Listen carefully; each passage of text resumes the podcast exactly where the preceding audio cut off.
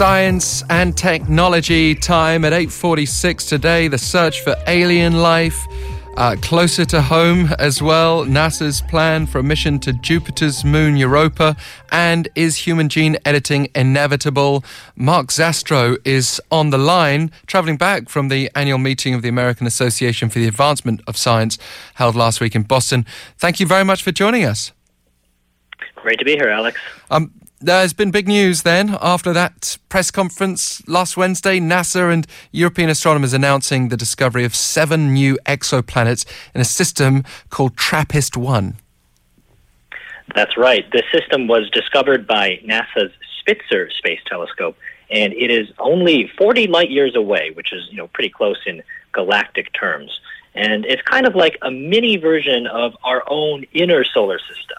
So all of these planets are about the size of Earth, uh, and they're rocky, so they're not gas giants like Jupiter or Saturn. And of course, the exciting thing is that of these seven planets, three of them are in the so-called habitable zone, or the Goldilocks zone, where the temperature should be just right to support liquid water, and that means there could be life. Yeah, um, obviously that is exciting, but we have been hearing for years about possible habitable exoplanets. Why the big fuss now? Yeah, that's a very good point. Um, we already know, as you say, of about a few dozen planets that are like these three planets in TRAPPIST 1, that they're, they're rocky like Earth and they're also in the habitable zone. But what makes TRAPPIST 1 special is that by pure chance, the orientation of the orbits of the orbits happen to be on edge to us. And that actually makes them much easier to study. So, you know, if you can picture in your mind a solar system with all the planets orbiting in the same plane, you know, like a, a flat disk, mm. we're just looking right down the edge of the TRAPPIST 1 system. And you might think, well, then we can only see the planets going back and forth. It might seem like it's harder to study. But the unique thing is that, from our perspective, we actually get to see the planets cross in front of the star. So we get to see essentially the shadow that the planets make. And it's kind of like observation by subtraction. You look at the light of the star when there are no planets blocking the light, and then you look at the light of the star when the planet is blocking some light. And you can calculate what light the planet is blocking, including the light that is being blocked by the atmosphere that surrounds the planet. That's the crucial part. That thin layer of air around the planet, it's also absorbing some of the starlight. And so by looking at what colors the atmosphere is absorbing, you can tell what chemicals are there. So that could include things like oxygen, carbon, methane. Uh, if you had all of those, that would be a pretty good sign that there could be life, biological activity on that planet. Uh, but you can only do that if these planets are transiting. If we're looking at the at the system at this exact angle. So TRAPPIST one is now the closest star system with potentially habitable exoplanets where this kind of observation is possible. And how far away are we from this realization? Well, so this uh, TRAPPIST-1 will now immediately be one of the prime targets for NASA's next generation space telescope, which is uh, called the James Webb Space Telescope, and it's scheduled to launch next year. And that should have the power to be able to make this observation to detect life on these planets. If it, it's kind of iffy, but we think it's it's right on the edge of being able to do that. So that's tremendously exciting. Um, in just a few years, you know, we could be very well having another press conference where NASA is indeed telling us that James Webb has found life on TRAPPIST-1's planets, or maybe they've done the observations and we don't find life. And either way, that's going to tell us a lot about how common life is in the universe. What about life within our own solar system? You got an update on a proposed NASA mission uh, from the conference that you were at in Boston last week. That's right. So at this conference, there was a session about a mission that is currently in the planning stages at NASA's Jet Propulsion Lab in Pasadena. And that would be one of the most ambitious robotic space, space missions ever.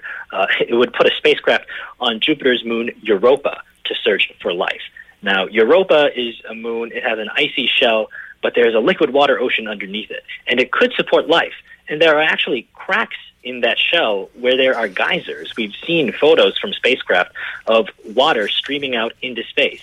So if there is an ocean down there and it's if it's teeming with microbes, some of those could be sprayed up and out onto the surface above.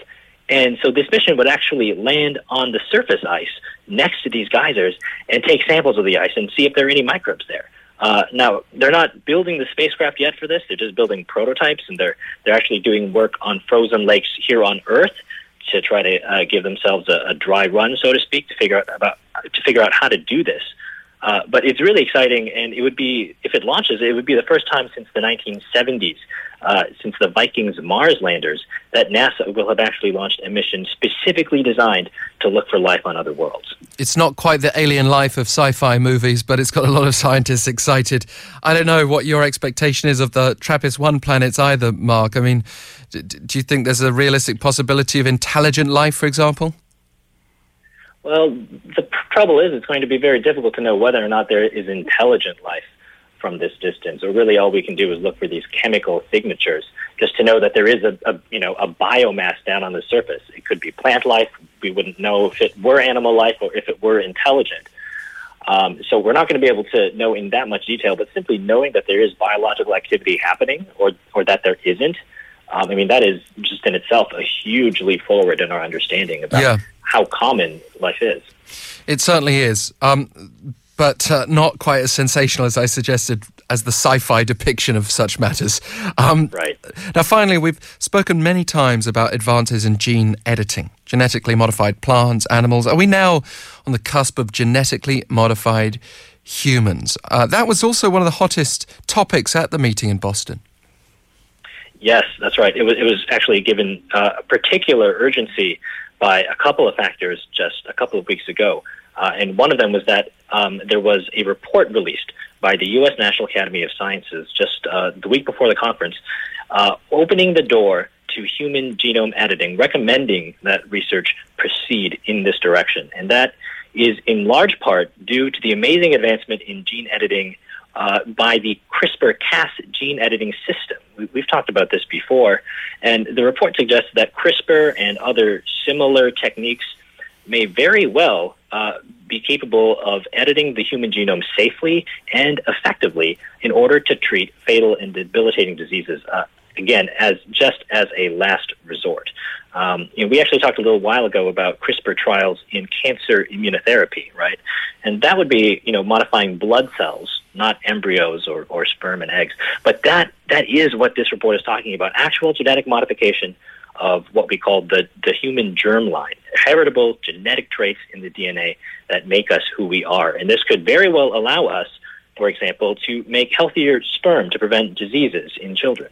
How far are they willing to go, even if you want to eliminate the suffering from these diseases? Do we really want to go down the road of designer babies, of making people stronger and fitter, maybe more attractive? This really is in line with some of those sci fi movies I was referring to before. Yes, it really is. And, and definitely the report um, is advocating that we not go in that direction, that we only research treatments, not enhancements of humans. Uh, and, you know, I think that's something that we can probably all agree on that we don't want to go down this line of, of enhancements. But, you know, there was a lot of discussion at this conference last week about how the line between treatment and enhancement is not that easy to define. Because, for example, when you start trying to modify genes in animal trials, in mice, that uh, to try to prevent Alzheimer's, when you modify those genes, it also happens to improve the performance of those mice on memory tests. And that's not what the scientists were trying to do, but it happened anyways. So, in trying to rescue ourselves from these illnesses, it's possible we may make these humans, on average, uh, you know, a, a few points higher than the mean. It's a very tricky thing.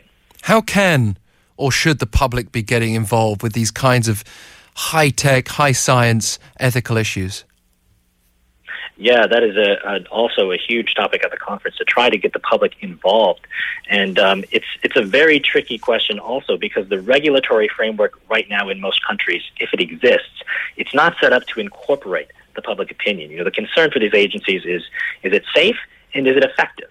And there's good reason for that because um, you know th- that keeps you want to keep these decisions grounded in research and empirical data. So you don't want to be concerned about, for example, fear of vaccines, which is you know based upon fraudulent research. Uh, but there means to, there needs to be a good way, I think, for the public to contribute to this process. Um, and so that there has been a lot of criticism of the report by the national academies that this is not addressed. It's something we're going to have to be looking at very hard. Mark Zastrow, thank you so much for joining us today. Thank you, Alex. And good luck with the rest of your travels, uh, returning to South Korea safely. Mark Zastrow, science journalist this morning. Radio that matters. Every morning with This Morning.